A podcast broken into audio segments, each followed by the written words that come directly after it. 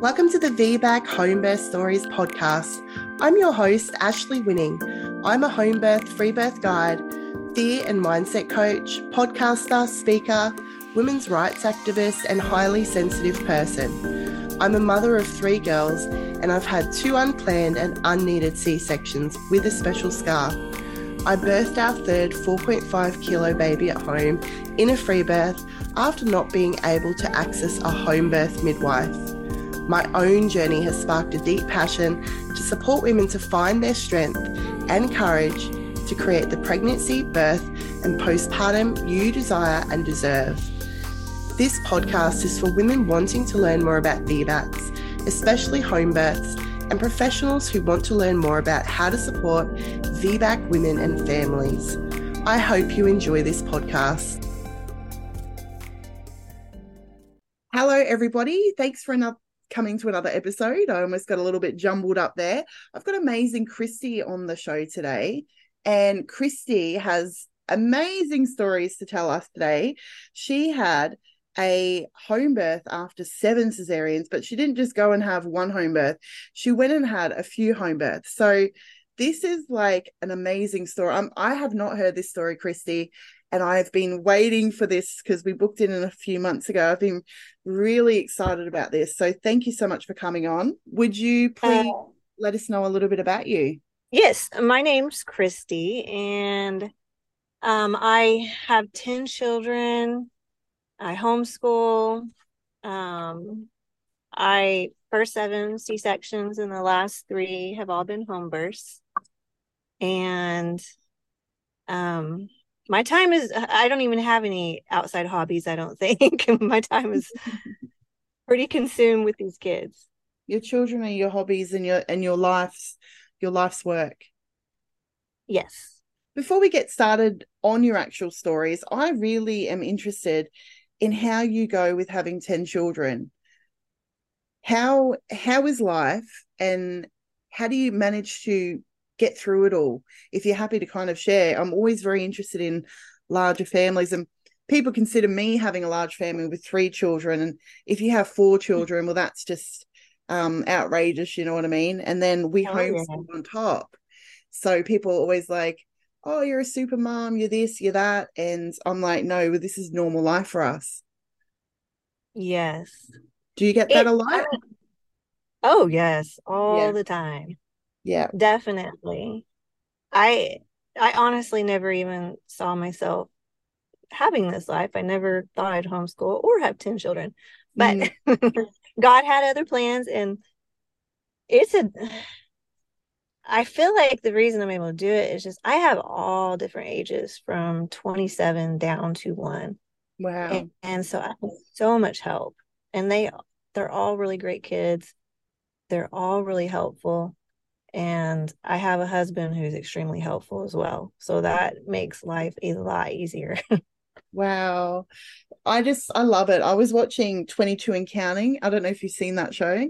They've got 22 children and counting, and it just and make like that family seems to run so smoothly. I've watched a lot of like bigger families, and I just some of them are really like chaotic and crazy when they've got lots of little children, yeah. but when you've got the bigger yeah. children, you can see how helpful that is. Um, oh well, so what are the ages of your children then? I have 27, 24, 18, 15, 11, 9, 7, 5, 3, and 1. Wow. So you've got a yeah. broad range of ages there, and you remembered them all, which is great. I know. Not always, but I did. It always changes. it always changes when a birthday comes and you got to recalculate and reshuffle. Oh, what a blessing. Well, I am excited to hear your story. So let's start with number one and how all that came about. Well, I was 17 when I got pregnant with my first. So I knew nothing about nothing. and um I had a really great pregnancy with him. But then I hit 41 weeks and the doctor said, Well, you've been pregnant long enough, let's induce. And I was in that mindset of, um, this doctor went to school for this. He obviously knows more. I'm going to do whatever he says. And so I went in for the induction and I hit about four centimeters and decided I wanted an epidural. Um, I continued to dilate well, and then I hit eight centimeters and just stopped dilating. And his heart rate started dropping. So we went in for an emergency C section. And the very first thing the doctor said was, Oh my goodness, you have the smallest pelvic opening I've ever seen. Thank God I was here. And my in my mind, I thought, oh, I am thankful that I'm here. And who would have thought I'm too small to have babies? I mean, I am a small person. I'm only five one. So it just made sense. And my baby had an extreme cone head. So everything just made sense to me that, oh, he was trying to get through that birth canal, but he couldn't because my pelvis is too small. And I had zero regrets about that C section. I was very thankful that, you know, I was in a hospital and um, I would have considered that back then a very good birth. I had a great recovery. Um, all went well. So that's basically the first one. Uh, you want me to go on number two? Absolutely. So, because we've got so many to go through, just for the audience yeah. listening, we're going to go really quickly through the through them. But I'm actually writing down questions because I would like to ask a couple of things by the time we get to the end that I think maybe the listeners will want to ask or want to know. So, yeah, let's just go straight to birth number two. Okay. Yeah. Yeah. So, with number two, I had a friend who um, said, "Why don't you try for a VBAC?" I had never even heard that term and so I asked my doctor, I had a new doctor this time, and I asked him if I could have a VBAC. He looked at my medical records and he said, No, you're not a good candidate because your doctor noted that you had the smallest pelvic opening he'd ever seen. And so I again I'm totally fine with that. I'm just like, oh, okay, you know, need another C-section, that's fine with me. And another great pregnancy, another great C-section. And um zero regrets. I, wasn't one of those people who had a strong desire for a natural birth. I really didn't care. so I had her, and then we were done. We thought. and several years go by, and I get pregnant again. and by this time, I'm giving my life to God. And so I prayed about a doctor to go to. And he led me to this doctor. And um, I go see her, and at this point, I'm not even thinking about a VBAC because I've had two C sections. I know my pelvis is too small. I'm I'm just like happy to have another C section. And this happened to be a doctor who was known for doing the best C sections in the state. And so I thought, oh, well, this is great. And I had my third C section. Again, it went great. Um, and at that point, I was going to have my husband have a vasectomy and then God convicted us both. And so at that point, we decided to let God decide how many children we had. So when I went back for my postpartum visit, I asked that doctor, I said, So how many C sections can I have? And she said, Well, you can have as many as you want to have. You know, the way I do them, it it's not harmful. I've done up to nine. Like she had zero issues with me having continued C sections. Wow. And she'd done up to yeah. nine before. And she was Yeah, she'd done up to nine. Wow. Yeah. And she was I mean, she never mentioned any risk associated with multiple yeah um, C sections or anything.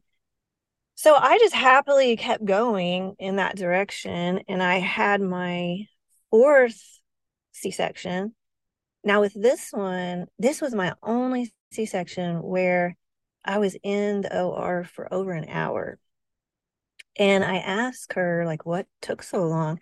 And she said, oh, it's just, you know, you got a lot more scar tissue to go through having had four C sections. But again, recovery went well. And I'm, I'm just trusting my doctor. Um, I was one of those people that trusted everything the doctor said and didn't really think for myself at that point much. I just thought they're the experts.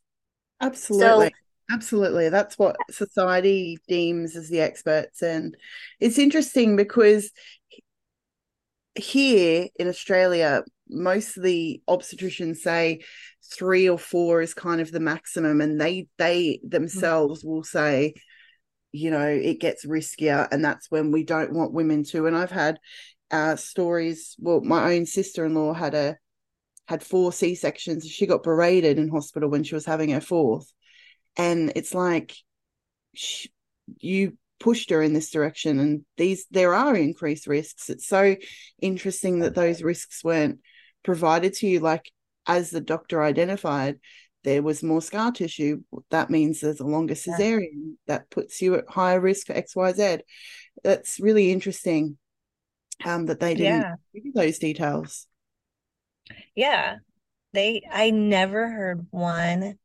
negative and I didn't think twice about it because I was having really good C-sections. And by my fifth C-section, I was starting to learn about natural health. And so I started learning about ways to support my body through surgery. And my C-sections actually started getting even better. Um, fifth went really well. The sixth c-section was amazing. Like i i didn't need pain meds in the hospital. I was up walking no problems. I had to force myself to lay down because i kept thinking okay christy you just had surgery you know you need to lay down. But i felt so good. And it i was like wow you know god's really taking care of me because these c-sections are going great But you were taking and, care of you, weren't you? So would you mind sharing yes. what you were doing to take care of yourself? Because regardless of sure. C-section or vaginal birth, this is super important information that women need to hear. Oh yeah. I yeah, I love sharing how to make your C-sections easier. Um I would start taking let's see. Did I take it? I would take arnica, bromelain, um, I feel like I started the arnica a few days before the surgery. And then after surgery, I was taking the arnica, the I don't know if I'm saying that right. Bromelain or bromelain. It's the pineapple extract okay. thing. I was taking that and I took natural calm magnesium. Um, I drank lots of water and just tried to eat good foods. So through and pregnancy, you were drinking lots of water and eating whole foods. And then before the surgery or before birth, you were doing some extra herbs and supplements. Is that right? Yes. Okay. Yes. And they just made, I would say the arnica, the bromelain, and the magnesium just made so much difference. Because with my first C sections, I did usually have to spend the first week or so in the recliner because I couldn't quite get up out of bed without help. And I didn't have that issue at all um, after I started those things. And they just went, I mean, minimal bleeding with my fifth C section. The nurse said, the nurse that was in the OR, she said, I am just so shocked by your uterus. You look like you've only had one baby and you have such minimal bleeding. And it, another thing I did a lot of starting with number five is the raspberry leaf tea. But okay. Yeah. And I'm thinking really well. as you have more children, you might be more active as well. Do you think that you were physically more active? Because you're getting older as well. So the the uh-huh. story goes that as you get older, it's harder. Like you know, generally when you're 17, you've got you're in your prime. Whereas as you get older towards 30 and you're getting towards 40, obviously you're not towards 40 yet through this birth. Um, but as you get older, it's supposed to be harder. Do you think that your physical activity was picking up as you were having more children to run after? Mm, on not, I mean, through pregnancy, probably. I am one of the people though that I take my postpartum period very seriously and I I lay in bed as much as I can. Good. and I I've never had any problems with like prolapse or anything like that, but I wow. I'm very slow to get back into life when I'm postpartum. Have you did you ever have an infection or anything like that or were you ever put on antibiotics? No. Hmm, wow. No.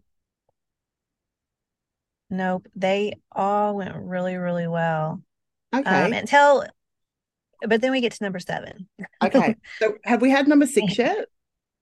Yes, six was Okay. the one that was absolutely amazing. Okay. Uh, up and walking around right afterwards. Then I get pregnant with number seven, but by this point, I am over 35. I've had multiple C sections. So, in addition to my regular OB, I had a high risk doctor that I went and saw. And this was the first time to ever have um, the high risk doctor. And the first time I saw him was at my 12 week ultrasound. And they did the ultrasound. The lady said everything looked great. And then the doctor came in and he, I could just tell by the look on his face. I was like, oh, something is not right. And he spent about 45 minutes telling me about placenta accreta, how he was sure I had that. And he was so shocked I had never heard of that before, which I hadn't. I my doctor never mentioned placenta accreta. So he's explaining what it was and he's explaining how dangerous this is and don't you know you could die and I can't believe someone let you have this many C-sections. And um just going through this whole this whole thing and he he has this whole plan. He's like here's what we're going to do. We're going to deliver or we're going to start steroids at 32 weeks, deliver at 34 weeks and do a complete hysterectomy. And I was just like, whoa, that's a lot of um that's a lot of information. I'm only 12 weeks along. Yeah. And But- you were seeing your other obstetrician at the same time, right? Yes. And Mm. I actually had an appointment with her the next day. And I told her everything that he said. And she said, Oh, he's just being dramatic. Like, there's no way to tell that at this point in time. Let's not even worry about it right now. That's Um, not confusing, is it? yeah it was just it was crazy and every time i i had so many ultrasounds with that baby and he was always convinced that i you know he would show me on the ultrasound where i had placenta accreta and he was like you see right here you know your it's going into your uterus is going into your scar. And um my ob still was not convinced. And i managed to i i managed to get out of the steroid shots because she was a very the type of ob that just she really tried to let you do what you want. And so i told her like i don't want to do steroids. I don't want to deliver at 34 weeks and we talked this high risk doctor into going to 37 weeks and i still didn't even want to do that i said i told my regular ob i said can i at least go to 38 weeks and she said, Well, can I ask why you want to do that? And I said, I just feel like my baby's not going to be ready at 37 weeks. Mm. And she said, Oh, I deliver all the time at 37 weeks. You know, babies are fine at this point. And she said, I can't go against what he says for liability reasons. And mm-hmm. that right there told me, okay, y'all can't do what's in my best interest. And uh, that was probably the point where my view on doctors started changing because they're bound to certain things, you know, mm-hmm. and you can't always do what the patient is wanting. So I had my C-section at 37 weeks. Um, it was a very scary day just because we had so many extra people in the room. Um, you know, the blood set aside. I had to sign the form for a hysterectomy. But my doctor did tell me, I had told her previous to C-section. Um, I said, why does he want to do a hysterectomy? And she said, well, I think he thinks you should be done having children. And I said, well, promise me you won't do a hysterectomy unless it's needed. And she, you know, I've had this doctor for a long time. She was like, I, I promise you I won't. So we go in for the C section. I just want to say, like, that's not his choice to make. Yeah. That he has decided that you're done and that for whatever reason, like, that's his choice to make. Like, that's that's horrific. Like, when you think about it, that they think Oh, that yeah. they have a right to your choices on how many children you're going to have because they don't think that they would have that many or whatever the bias is. Yes. Yes. That's- And with my on my last appointment I had with him before that birth, he told me, he said, even if everything is fine and it comes out, you do not have this. I just want you to know that if you ever have any more children, you're playing Russian roulette with your life. And so I had that in the back of my mind. But we get to that C section that day. Well, how, and how feeling after all of these extra appointments, all of these scans, being told every single appointment that you your placenta is attached to the previous C section scar? How were you? How were you feeling going into that C section? Well, I was praying about this the whole time, and I really felt like God was saying, This is all about fear. There's nothing actually wrong with you. So I really felt like nothing was actually wrong, and they were just taking all these precautions because it was a seventh C section. Mm. And uh, sure enough, I was right. I get in for that C section, and the placenta comes right out. And do you, there, do you think your last experience being the six was such a positive experience and you'd had such positive experiences you also had that trust and knowing that everything had been fine. Yeah. Yeah. I, I had never had a reason to think anything could ever go wrong. I mean i i honestly can say i loved my c-sections but it it's basically the you know, they it was them who were it wasn't even my OB, it was the other doctor just so mm-hmm. scared of that many C-sections because you don't see that every day. Yeah. But but when I had that C-section, um we I was supposed to do skin to skin for the first time. That was a new thing at that hospital and I was excited about that because I had never experienced it before. But my baby wasn't breathing well. Mm. And I had told, you know, I had told that doctor, I don't feel like he's going to be ready at 37 weeks because I am one of those people that carries a little bit longer usually. Yeah. Yeah. Because so, your first was 41. Yeah. yeah. Yeah. And so he ended up going to the NICU. And like I kind of said before, my postpartum periods, I I love them. I I just take it easy for like a month and I never had postpartum depression. I just, it's one of my favorite parts. But this one, you know, I'm dealing with a baby in the NICU mm. and I'm having to pump and I'm having to transition him back to the breast after he got used to the bottle because he was in there for six days. Mm. And I was really angry after that because I was like, I tried to tell you guys that he wasn't ready. And now I'm sitting here in the NICU with my baby, and I have six other kids at home. Mm-hmm. And this is because of y'all. Yeah. Because you were scared. And one of the questions I asked my doctor in the NICU when she came to visit, um, I said, So, how did my uterus look? And she said, What do you mean? And I said, Well, was it thin?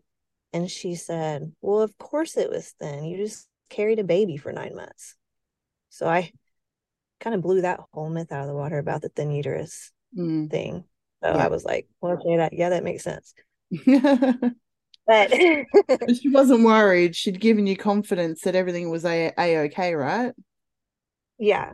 Yeah. She so you know, and the C section, although it did go very well, the epidural I had um, I don't know if it's because I was so incredibly tense from everything, but it did something to my neck. And it honestly just, I had pain for a whole year in my mm. neck. And I, after that, I was scared to have another epidural. And so that really what I was thinking after that point was, um, I'm I'm done having kids. Like I know I told God I would let him decide, but I'm done. you know, the doctor said I could die if I had any more. That was not a good experience. I think I'm just ready to be done. But, you know, I prayed about it and I just felt like God kept saying, you know, trust me to take care of you. And so I decided to do that. And I got pregnant with number eight at my usual I have I've had a baby every 2 years mm-hmm. since my 5th. And I got pregnant and I just told God, you know what? You just lead the way. I will do whatever you want me to do. Lead me to a doctor who will take care of me, who won't operate out of fear. Or, you know, if your will is a midwife, then make that happen. Although I really don't see that how that could ever happen. I just wanted God to lead the way for that eighth one. And um I got an appointment with I don't know if you're familiar with Dr. Cummings in Texas, but no. very well known doctor here. Okay. And he's no I don't think he's practicing anymore, but he used to do VBACs after multiple C-sections. And so I thought that's where God was leading. I got into his office when people said it would be really hard to do. And I, he was two hours from me, but I was willing to make that drive just to have a doctor who didn't operate out of fear. Mm-hmm. So I went down and saw him, and he came in the room and introduced himself. And then he looked down at the sheet and he immediately looked up at his nurse and said, How did she get in here? and I thought, oh, this isn't going well. and so he explained to me that um, I have an awesome, amazing workshop coming up, and guess what? It's free. It's called Empowering Your VBAC. Are you curious or planning a VBAC? Of course you are, because you're listening to this podcast. And I'm guessing you want to learn as much as you can to give yourself the best chance at achieving your vaginal birth after C section 2. Do you want to rock your VBAC and birth on your terms? If you said yes to any of the above, you are in the right place and you'll be with kindred spirits in this workshop too. Come and join me live in this workshop where we'll dive deep into the world of VBAC. You can also ask all of your questions on the workshop live. That's the beauty about coming. You can ask your personalized questions and I can give you an individualized response. I can't wait to see you there. Check out the show notes and I'll see you there live. It because of hospital policy, you you know, I can't just do this. And he said, I'll take it before the hospital board, but you know, seven C sections is a lot. Mm. And I said, Well, just tell me this. Are my risks higher with another C section or with a VBAC? And he said, Honestly, at this point, your risks are about the same either way. Mm-hmm. That gave me comfort mm. to know that if I did, if God did open the doors for a VBAC, you know, I'm not doing something that's extremely, you know, I mean, either way I go, I've got a risk. So it just yeah. gave me comfort.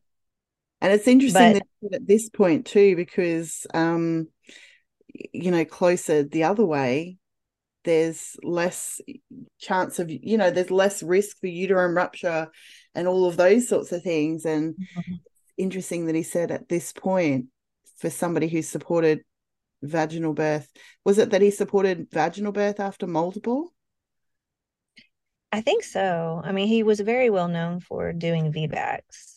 And were you going so, to him for VBAC or were you going to him for surgery at this point? Well, he was also known to be um, a Christian, and uh, I had read that he prayed with his patients. And mm-hmm. so I had decided that I would go to him either way because it was important to me that I did have some. I thought, well, it'd be great to have someone praying with me, even if I have a C section um I just did not want the same experience I had before where everyone was so scared. Yeah. And, and your, so, your last obstetrician wasn't scared, was she? It was just that she was bound by her whatever policies that she had to have this high risk doctor come in and then she couldn't deliver later, which is what you wanted. Yes. Yeah. Yeah. Yeah. She she herself was a good OB, but um and not one that operated out of fear. But I had made the decision to go with this doctor either way, but he had told me, you know, I need to take this before the board and then I will get back with you. Mm. And this, I think, is a, a God deal. Um, because when he, oh, did I lose you? Hello. No, I've just put myself Oh, on. okay. Um, my low battery light came on. Um, so he called me back and he just started talking things that I, you know, I'm not going to get caught up in this Facebook mumbo jumbo and I'm not going to help you and totally out of character for this guy. And I I was so confused and I really thought I think he's got me mixed up with somebody else. But when he said he couldn't help me, I said, "Well, can I at least come to you for a C-section?" And he said, "Well, you can, but I I'm just going to tell you that, you know, nobody's really going to fully support you here." And it was at that point that I was like, "Okay, this is not where I'm supposed to be." And so I decided, okay, that's not not the path to take and I continued to pray and I I started seeking out midwives. Oh my goodness, I seeked out so many midwives. I mean, all the midwives I thought in my state, all the midwives in the surrounding states, and every single one told me no. Most of them, it was just, you know, we can't do this for liability reasons. Yeah. And um, so I reached a point where I was just like, I've exhausted all my options. And I said, God, I I don't know where you're leading, but I'm just gonna sit back and enjoy my pregnancy and just let me know something by 13 weeks. And that's what I mm-hmm. did. Very early in your pregnancy. Yes, I did all those. Okay. yeah, I was very early in the pregnancy. Yeah, okay. yeah, I was really wanting to know which way to go, but I finally just gave up. And then the day I turned 13 weeks, I had forgot I was even 13 weeks, but I was on Facebook and I was in this group called, I think it's the Indie Birth Group. oh yeah. And I I happened to ask, I'm like, does anybody know someone who would support a VBAC after seven C-sections um, in Oklahoma? And a lady came on and she said, I'm going to private message you because I know somebody who can help you. And I was kind of leery and shocked at the same time because that's not what I had heard. so, but she contacts me. And one of the things I had told God, um, I said, if you are leading me to a home birth, because I had had some, a couple midwives in different, like faraway states offer to help me. And I said, I, God, I don't want to do that. If you're leading to midwife, then can she please be like within an hour away? And so I'm talking to this lady on Facebook Messenger, and um, she says, I, you know, I'm training under this midwife, and I know she'll help you. And she was like, just come meet with us tomorrow. And it turns out she was like 45 minutes from me. And I'm like, how did I not find this woman before? Mm. but you know she was she is an unlicensed midwife and um nope i guess that made her harder to find i'm not sure Did you say she was unlicensed? yes Okay. So Yes, she was- she be registered and then she's can't like cancelled her registration or she just was never um registered to begin with? i honestly don't know i don't know a lot about all of that Okay. um i'm not sure if she was or if she i don't actually have any idea Okay. But I went to see her the next day and she said, Well, you know, I'm gonna, I told her my story and she kind of told me about the whole pelvis being too small thing and why that isn't actually a thing most times. And she said, I'm gonna go home, pray about this with my husband. You go home, pray about it, and then we'll just go from there. And so after we all prayed about it, we felt like, yeah, this is the path to take. And so I started care with her. And um she, you know, we spent every visit just kind of going over why she felt she had done many VBAC births and she went over why it's not as risky as it seemed, why the uterine rupture is, you know, not as big of a deal as they make it out to be.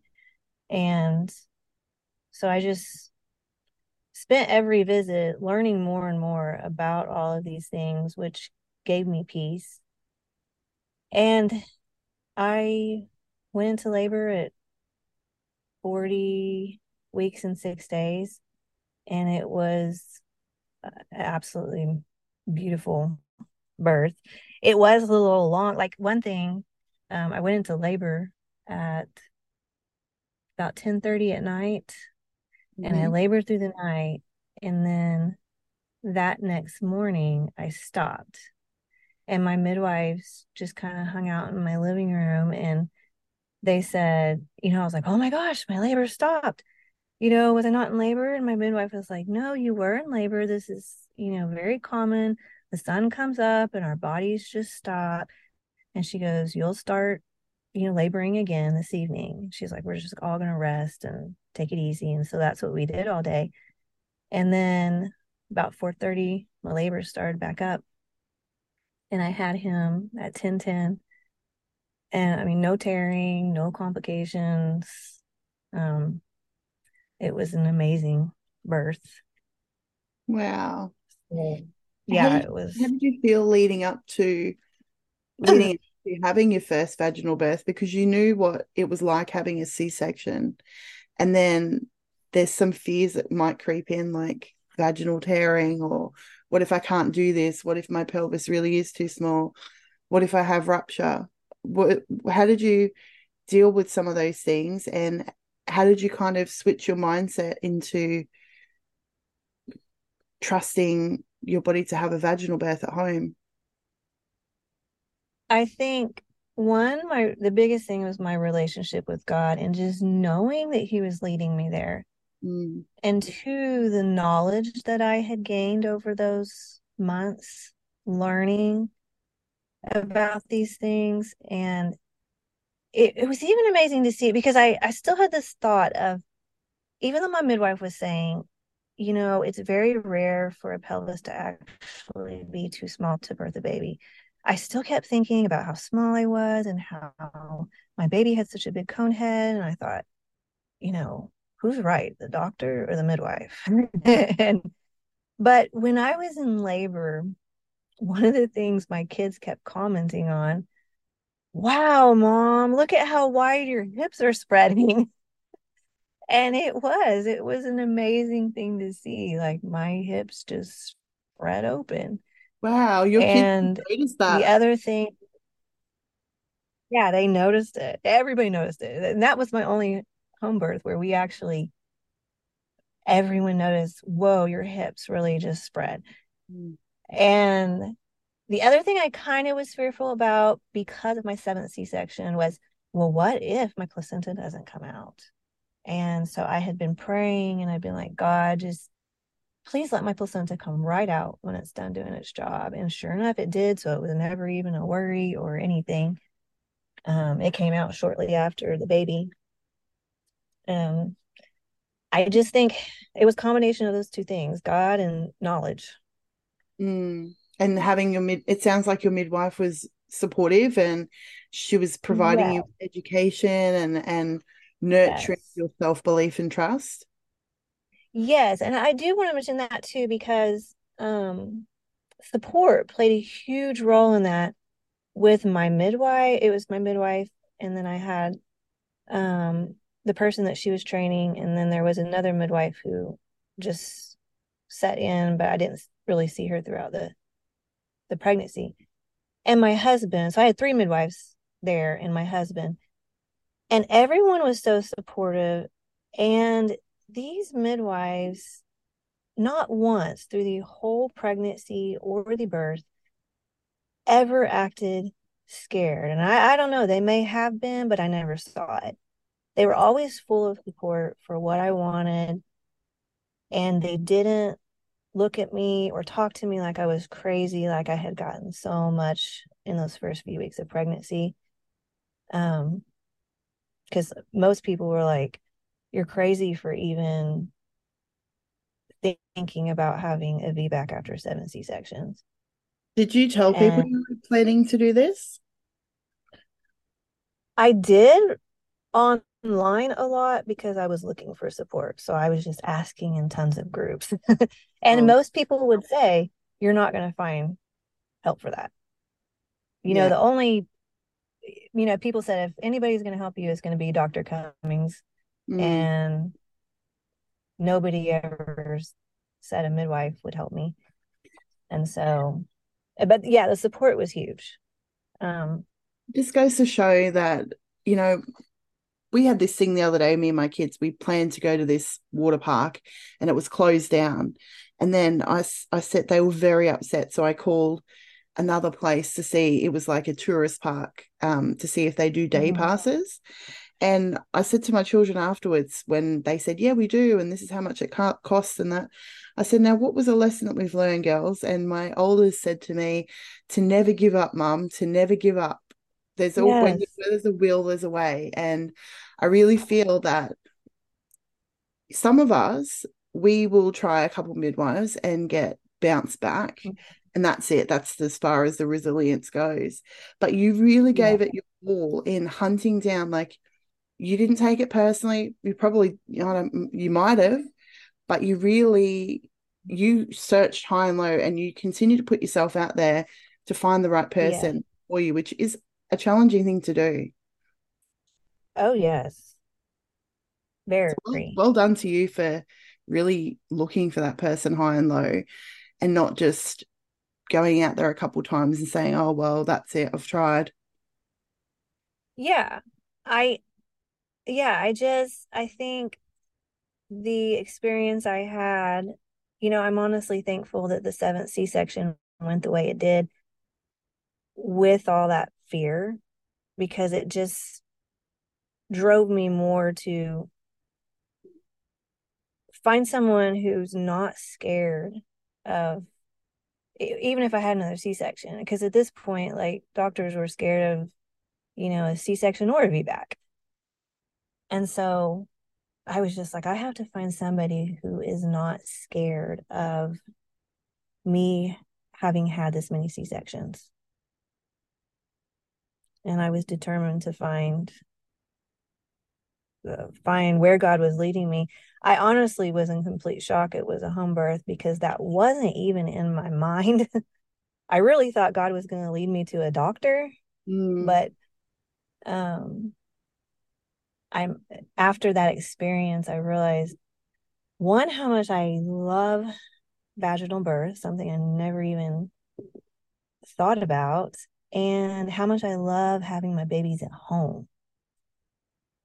Just such a beautiful experience. mm, so beautiful and i'm just wondering like did how did you get your husband on board for this drastic change of birthing situation and and how how did that go down Well, fortunately, he is just a very laid back person who he knows I pray about everything. And so he never quite, he's like, I'm never going to stop you from doing what God's calling you to do.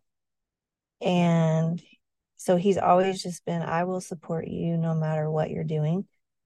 And he did. He, he just, he didn't even seem to have any fears, but I can honestly say I think he just too doesn't have a lot or didn't have a lot of knowledge of birth and C-sections and home births and you know he didn't he wasn't aware of any of the fears really.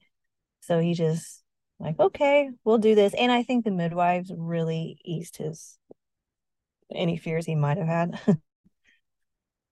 When it came to your medical care with your midwife what sort of medical care did you have for this pregnancy um just routine prenatal visits and checks if any as and well not if any not vaginal yeah so did Just you have any routine-. No, I had no ultrasounds with that one. I did with um that hadn't been the case with all of my home births, but with that one, I requested not to have any ultrasounds Um, we didn't have any vaginal checks at the end. Um, the only thing she really checked was like the urine tests when you go in for the prenatals and, you know, heart tones and fetal positioning and things like that. And then when I was in labor, she did check for dilation, but she did not do it uh internally. She did something looking at my back. Yeah. Right above my looking for the purple line. I can't remember. Yes, that's it. Mm. Yeah. Okay. Awesome. That was really cool to hear. And so you had no, and so how did you didn't want to have any scans? And was that why was that? Were you were you worried about the placenta being attached to the C section, or you just wanted to completely not worry about that?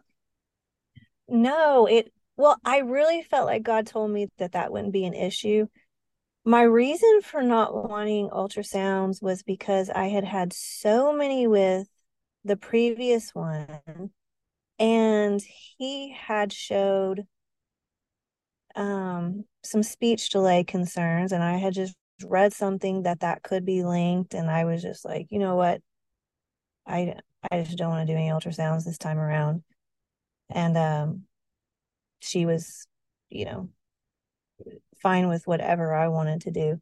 She basically just let me decide what I wanted, what I didn't want. And with that one, I did show, I chose no ultrasounds. Hmm. And by this point, you would have known, anyways, from the movement of the baby, if you had an anterior or a posterior placenta, I'm imagining. Were you able to identify that?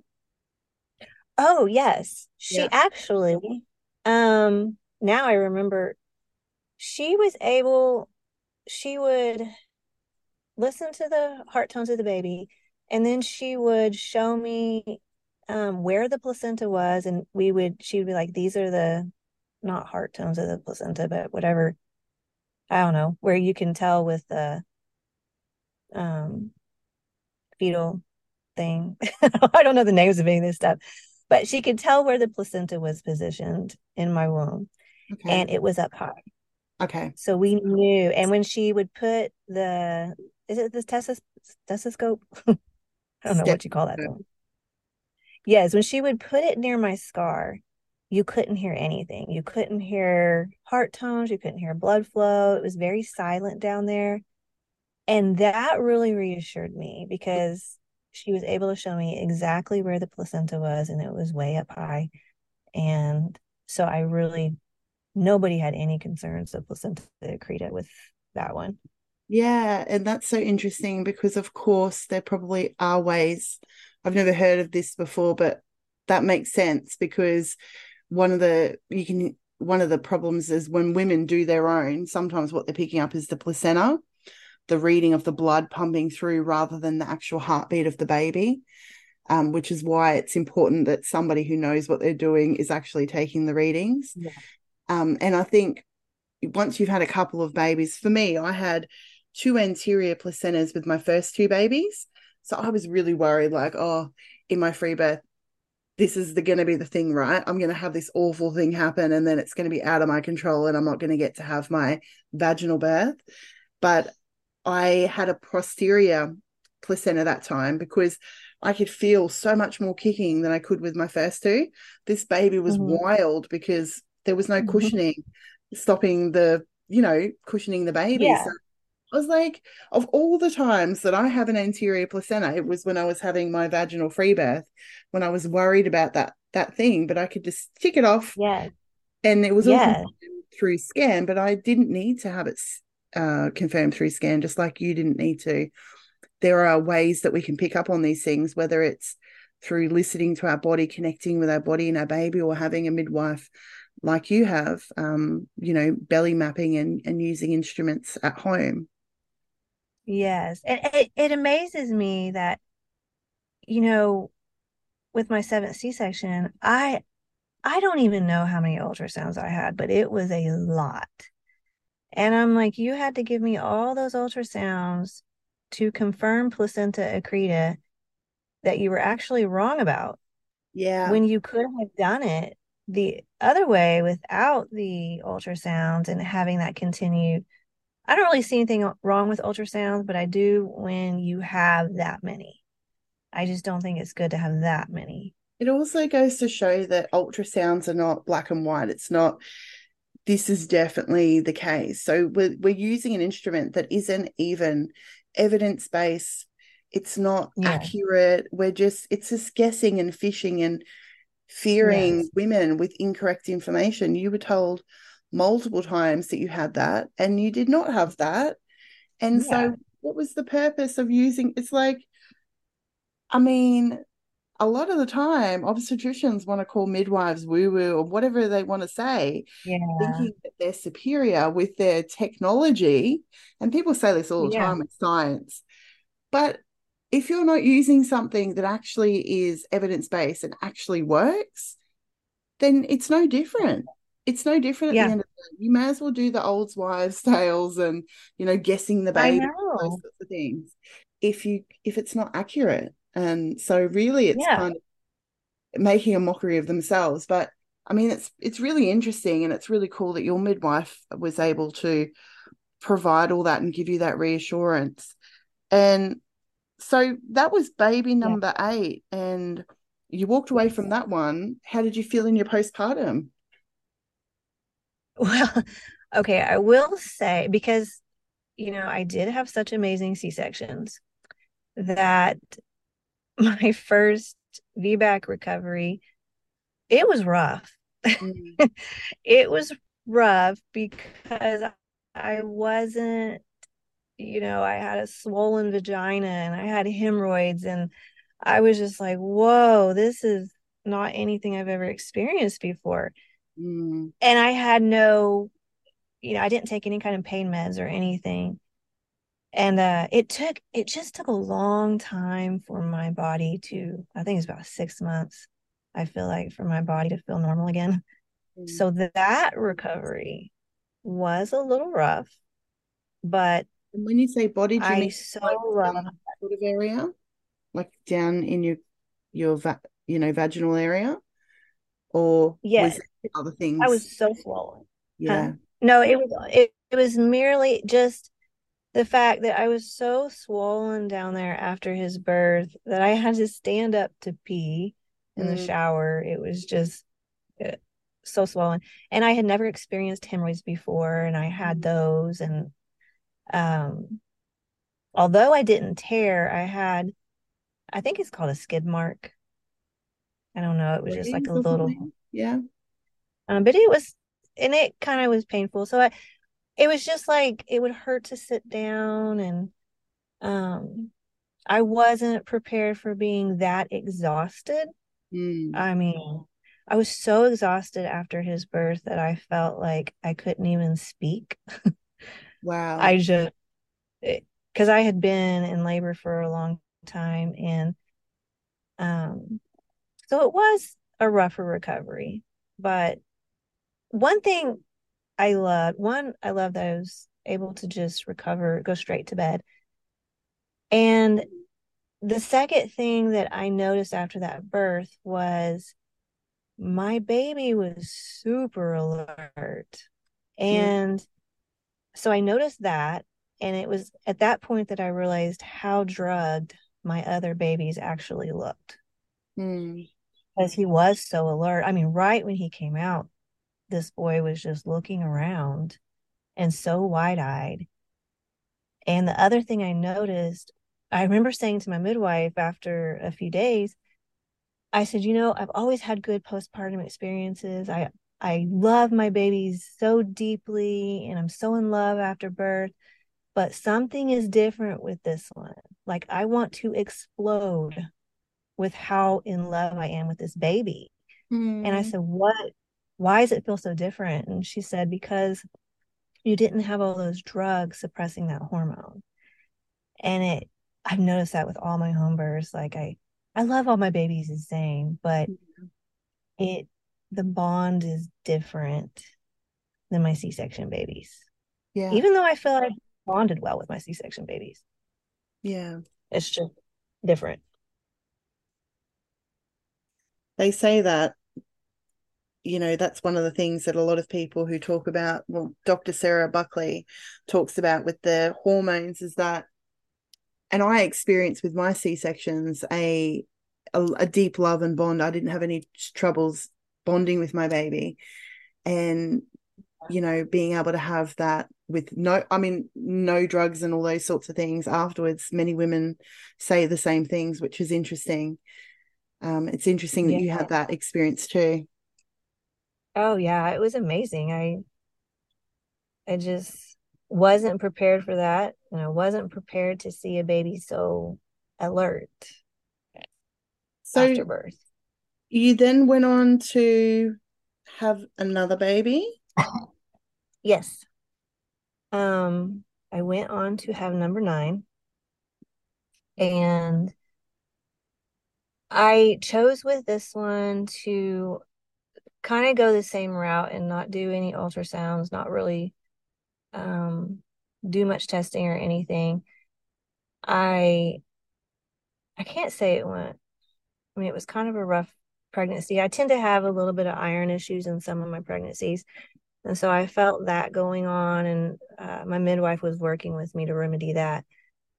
But, like, okay, like I said, I was one who I knew stays pregnant longer. With baby number nine, I my water broke the day before I turned 37 weeks. And I just knew like this isn't so I my water broke it the day before I turned 37 weeks. And I just knew something was not right. And i think my midwife knew something was not right as well. Um, i did the same thing i did with my eighth baby. My water broke and then it was 24 hours before labor started. Same thing happened this time. Water broke um, but my labor didn't start until that evening and with number eight you know it was a gradual increase in contractions with baby number nine right when my labor started, when the contractions started that night, it was really, really intense. And the contractions were just back to back. And I labored all night long with just these very, very painful back to back contractions. And um, with that baby, I think because we were concerned, she did do some vaginal checks. And um, she was trying to listen for heart tones, which listening for heart tones is something we didn't even do with baby number eight because we just didn't feel a need. Okay. And so with this one, we're listening for heart tones, and she starts struggling to find heart tones. And um, I end up getting so exhausted, I just kind of lay down in my bed. And so this one, I gave birth to on my back, whereas the other one, I was on my knees. But the second I gave birth to her, my midwife said, call 911. And so I sat up in bed and she's not breathing. And I had watched multiple birth stories where this had happened. And it was kind of weird that I remember saying to my midwife during one of my prenatals, I was like, I'm watching birth stories and I'm trying to stick to the positive birth stories, but I keep running across these videos where the baby is born not breathing but then in a few minutes you know they they pink up and they start breathing and everything's fine. And i asked her what her protocol is for that. And she told me well then whenever this happened she didn't do her protocol. She went straight to call 911 and so i thought oh my gosh this you know this seems serious. And she starts cpr and five minutes later the paramedics arrive and she's still not breathing. And so at this point, I'm just thinking I've lost, you know, I've lost my baby. And um, so the my husband goes with her, uh, not in the ambulance because this was during COVID, but follows her to the hospital. And as soon as she leaves, I said, "Let's, you know, let's go, let's go to the hospital." And she said, "Well, you have to, we have to get your placenta delivered." And she looks down, and I'm hemorrhaging. And she says, okay, you know, you need to know that this is very common when you have traumatic births. You know, it's very common to start hemorrhaging. I she starts giving me something I can't remember what it was, but um, ultimately the the decision was made to transfer me as well. So I go to the hospital, and the second they open up the um, back of the ambulance doors, some man ran up to me and he was like, "Your baby's okay," and I just was so happy. But my husband, poor guy, he's at the hospital. He didn't even know that anything was wrong with me. And he said he's standing there on the phone with the midwife and he sees this woman, these people running around the corner with this woman on a stretcher. And he's like, It was my wife. and so he was like, What?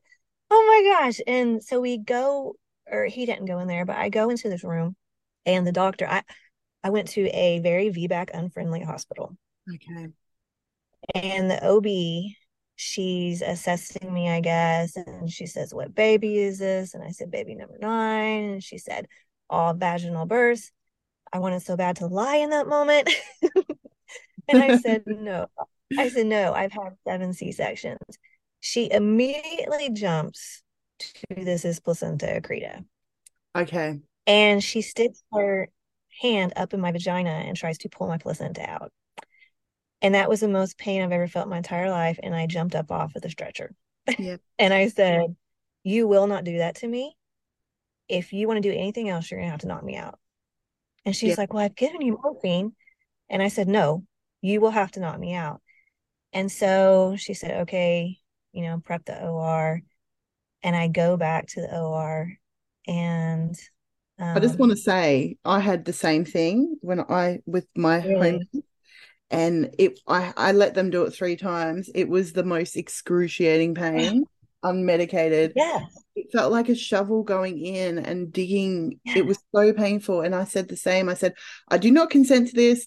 I want to be put under. I was like, I don't want to be awake for this. Yeah. I want to. Yeah, it's way more painful than birth. I was like, just do it. I don't want to be I don't want to be present. oh, it was so I've never experienced something so painful in my life. so painful. But I wake up in recovery and um I had the easiest postpartum recovery that I have ever had in my life, which is amazing. And the doctor came in and th- and this amazes me and I, I think this is totally a god deal too this you know like i said it's a not a vbac friendly hospital not a vbac friendly ob and she came in my room and i said why did this happen and she said christy i just want you to know this had nothing to do with your c-sections it had nothing to do with this being a vbac these things just sometimes happen I didn't have placenta accreta. I just had, she said, you had a sticky placenta. Yeah. And she said, I don't want you blaming yourself. It's, we don't know why these things happen. And I said, Well, why was my daughter born not breathing? And she was like, That's another thing that it just happens sometimes and we don't know why. The fact that this doctor is saying this when she had the perfect opportunity to be like, you did this this is yeah. your fault you almost killed your baby and yourself and yeah um she reassured me that you know this this just happens sometimes that's so and so so good yeah it was really good Choose but i uh, when you can be cruel to people and some people yeah. i hear a lot of stories where obstetricians are cruel yes and that's what i was afraid of yeah and I, uh, we were in the NICU 17 days, and I never once encountered one person who was mean or anything. Mm-hmm. I mean, they were all extremely nice to us, and um, it was an amazing experience. And it was, we didn't know what her quality of life was going to be for a while.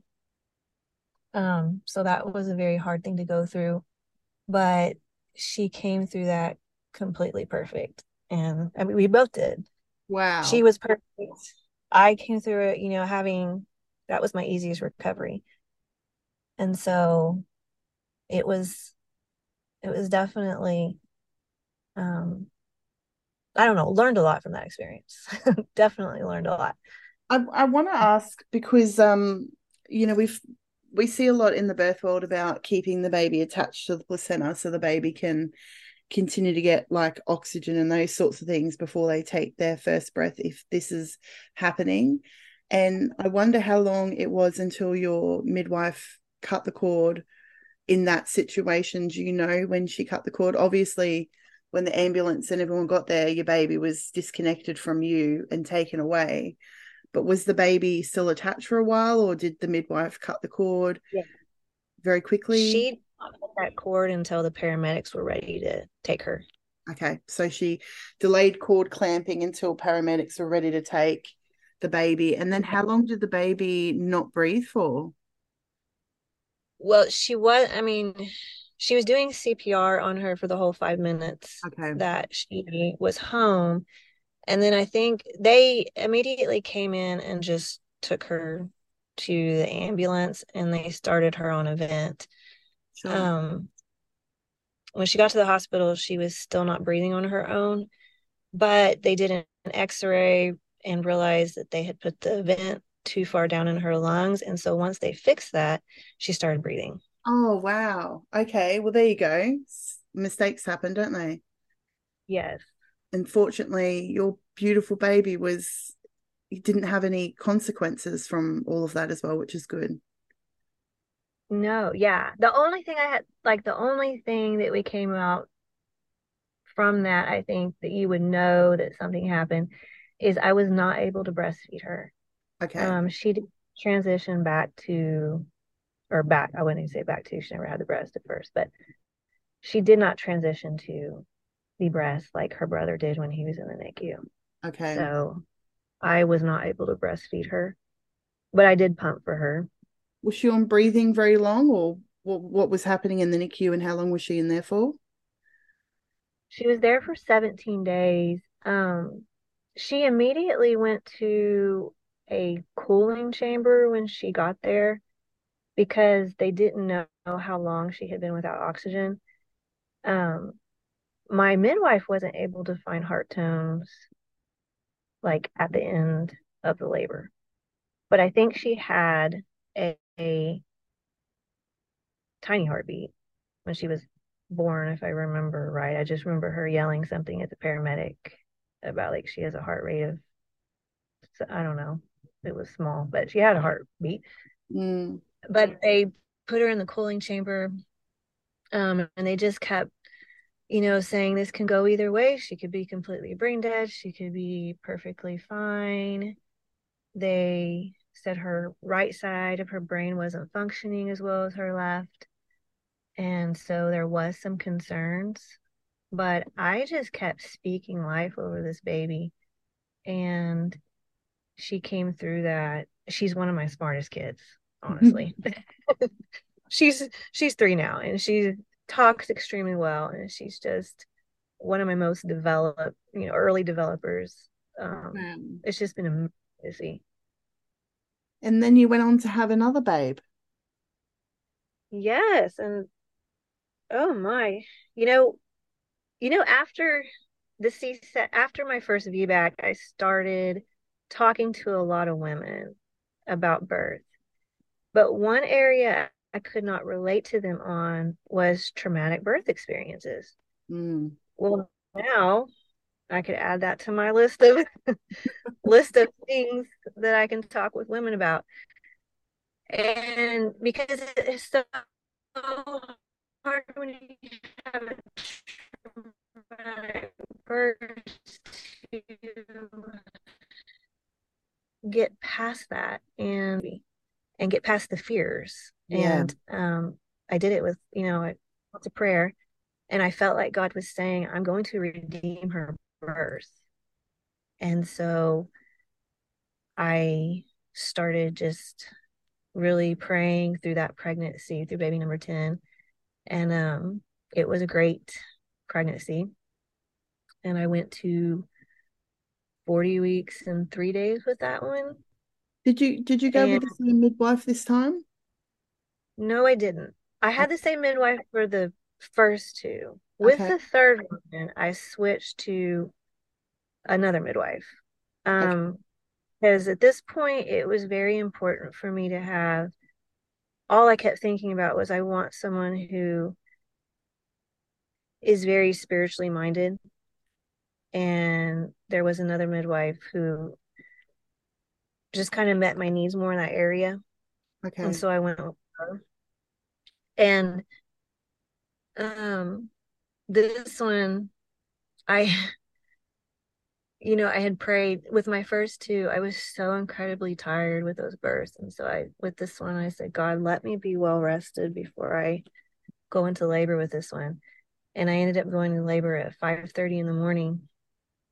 And this was a quick one. He was born by 9 30 or before 9 30 Mm. in 906 and um perfect i mean absolutely no problems with this one either the postpartum i still the only thing that made this one i'd say a little bit worse postpartum wise was because i had a little bit of tearing he was almost 10 pounds Mhm. so there was a little bit of tearing with this one that i hadn't experienced and but overall it was still an amazing birth and amazing recovery and um, he definitely redeemed all of that.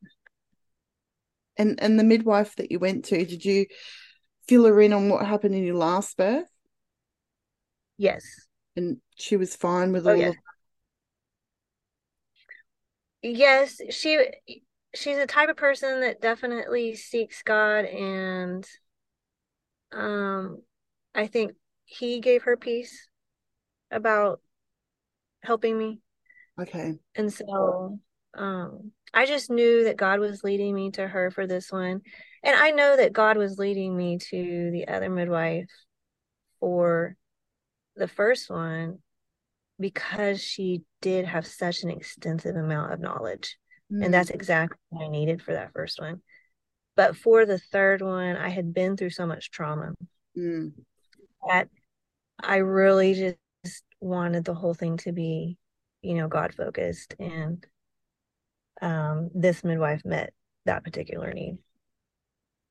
I'm not religious, but I definitely see the surrendering and having trust. That's the kind of terms that I use. But a lot of the stuff that I teach in mindset and everything, it is all very similar to the practices that a lot of re- religious people do.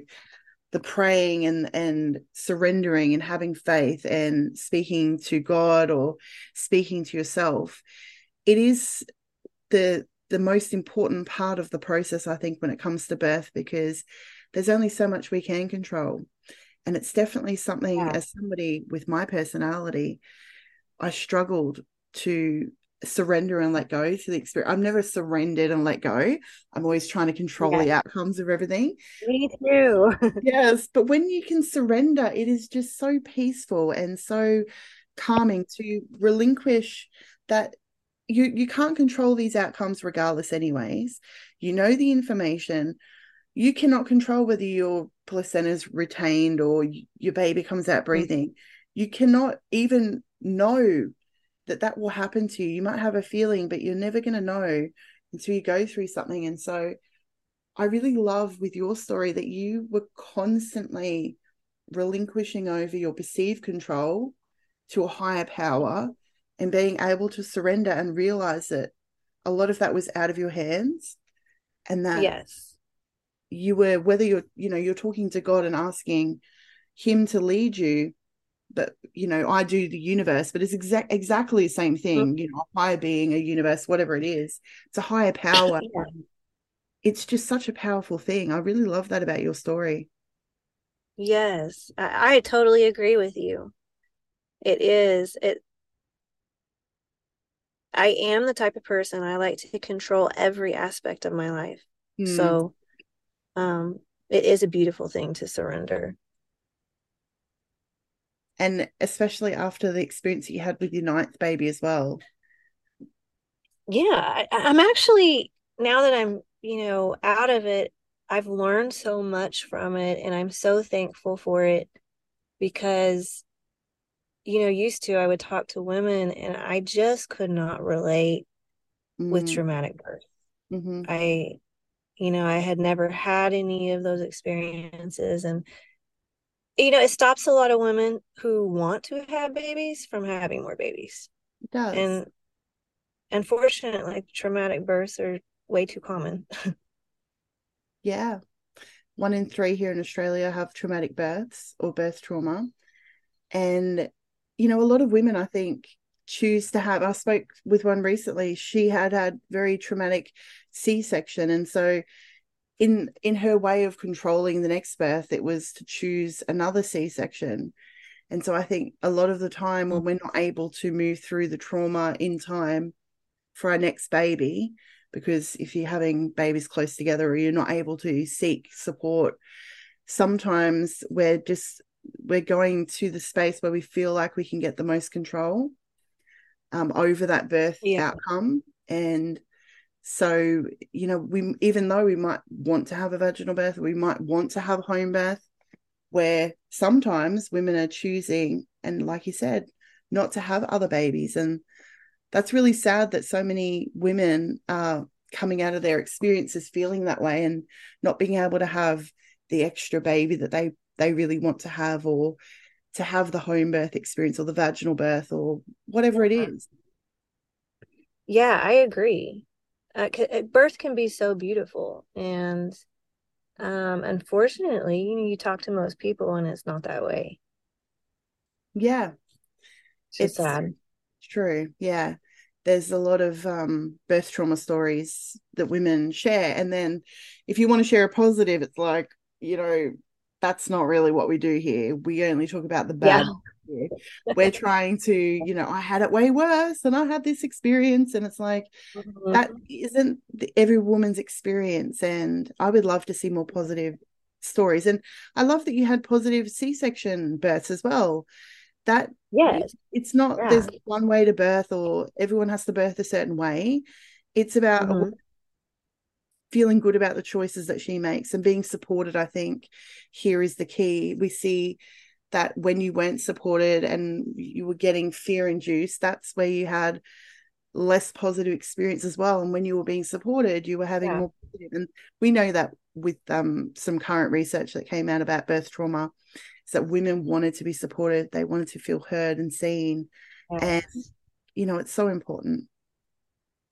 It is so important. I I realized too what you know, fear controls the majority of births, and it just with that seventh C-section, I realized how bad it is when fear controls the situation, yeah and it shouldn't be a part of birth. I don't know. I'm trying to trying to raise my daughters differently and you know show them that birth is beautiful and, and they've seen you know they went through that traumatic experience with me but um they weren't traumatized by it Mm, because they've seen beautiful they they've most of the time they've seen me you know have great experiences even with c-sections so mm. for them i hope they think birth is beautiful and I, I only have daughters, but I think that if I had a son, I'd want, I think in ways it'd be more important for him to see that as well, because he will eventually more likely be with a woman. And, you know, by having someone, a man who's supportive of seeing those sorts of births, I think is so powerful. Having a husband who's supportive. My husband was really supportive of me. He believed in my ability to vaginally birth after two tries and ending up in surgical births oh, and a lot of men are afraid and because it's not really man's business they tend to turn to the experts which are the obstetricians or the hospitals and so sometimes i see with women they struggle to be able to cross that bridge with their husbands so i think it's so important Yes. for boys to kind of um, understand all of that as well so they're knowledgeable Yeah. You are so right, and I had not really thought about that. But I can't tell you how many women I've spoke with who um a lot of the the issues they're facing are with their husband. With yeah this support with them, and you definitely need them. So you're Yeah. absolutely right. yeah we especially in this modern world now that the husbands are coming into the births and the partners are coming in they're coming in with their mother's trauma stories they're coming in with what happened in their birth. They're coming in you know they're looking at their mothers. Did you breastfeed me? Did you you know how was i born? And they're looking at the women in who are around them like their aunties and that.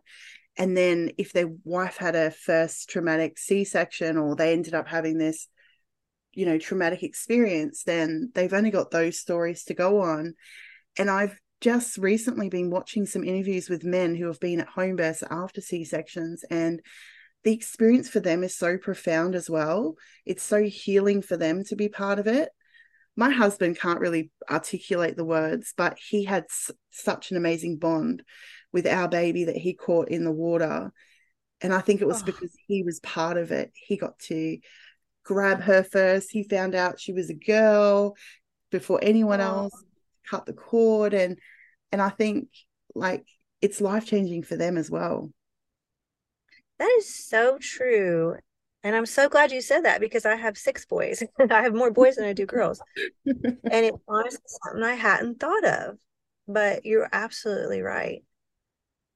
I hope I am showing my boys that. Um, my oldest is uh, he's 27 now, but um, after the traumatic birth experience, he he's my boy that worries about me more than any of the others. So when I did get pregnant with number 10, there was a lot of fear in only him. None of the other kids seemed to really seem affected, but he was so nervous and so scared that by the end he said, "Mom, I don't even want you to call me when you're in labor. It my stomach's in knots. I feel like I want to puke. I just, you know, this is hard for me. And I almost caved and had a C-section at that point mm. because I, I thought I cannot do this to him. And so I prayed and I was like, God, you have to help him. And he ended up right in those this was like right before my my littlest was born. My oldest son ended up going to visit his best friend's brother who had just had a home birth of twins. Wow. And he was telling them, he was like, Oh, my mom's fixing to have a home birth, and I'm so nervous something could go wrong and all this. And that that guy said, you know, don't even worry about it. Most of the time, home birth goes well don't even worry about it. You know, that was an isolated incident. It's not likely to occur again. Most of the time, it's a beautiful experience and it goes well. And that eased his mind.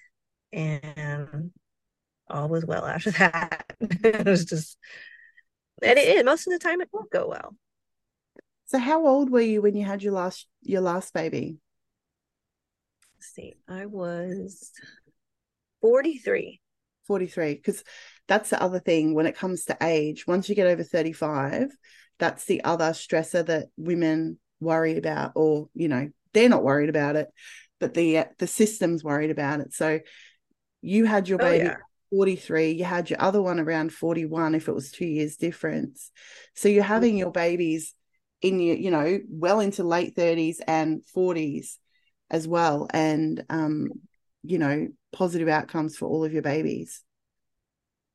Yes i have not noticed that you know so many people say to me oh my goodness i don't know how you're still having babies at your age. That's got to be so hard on your body.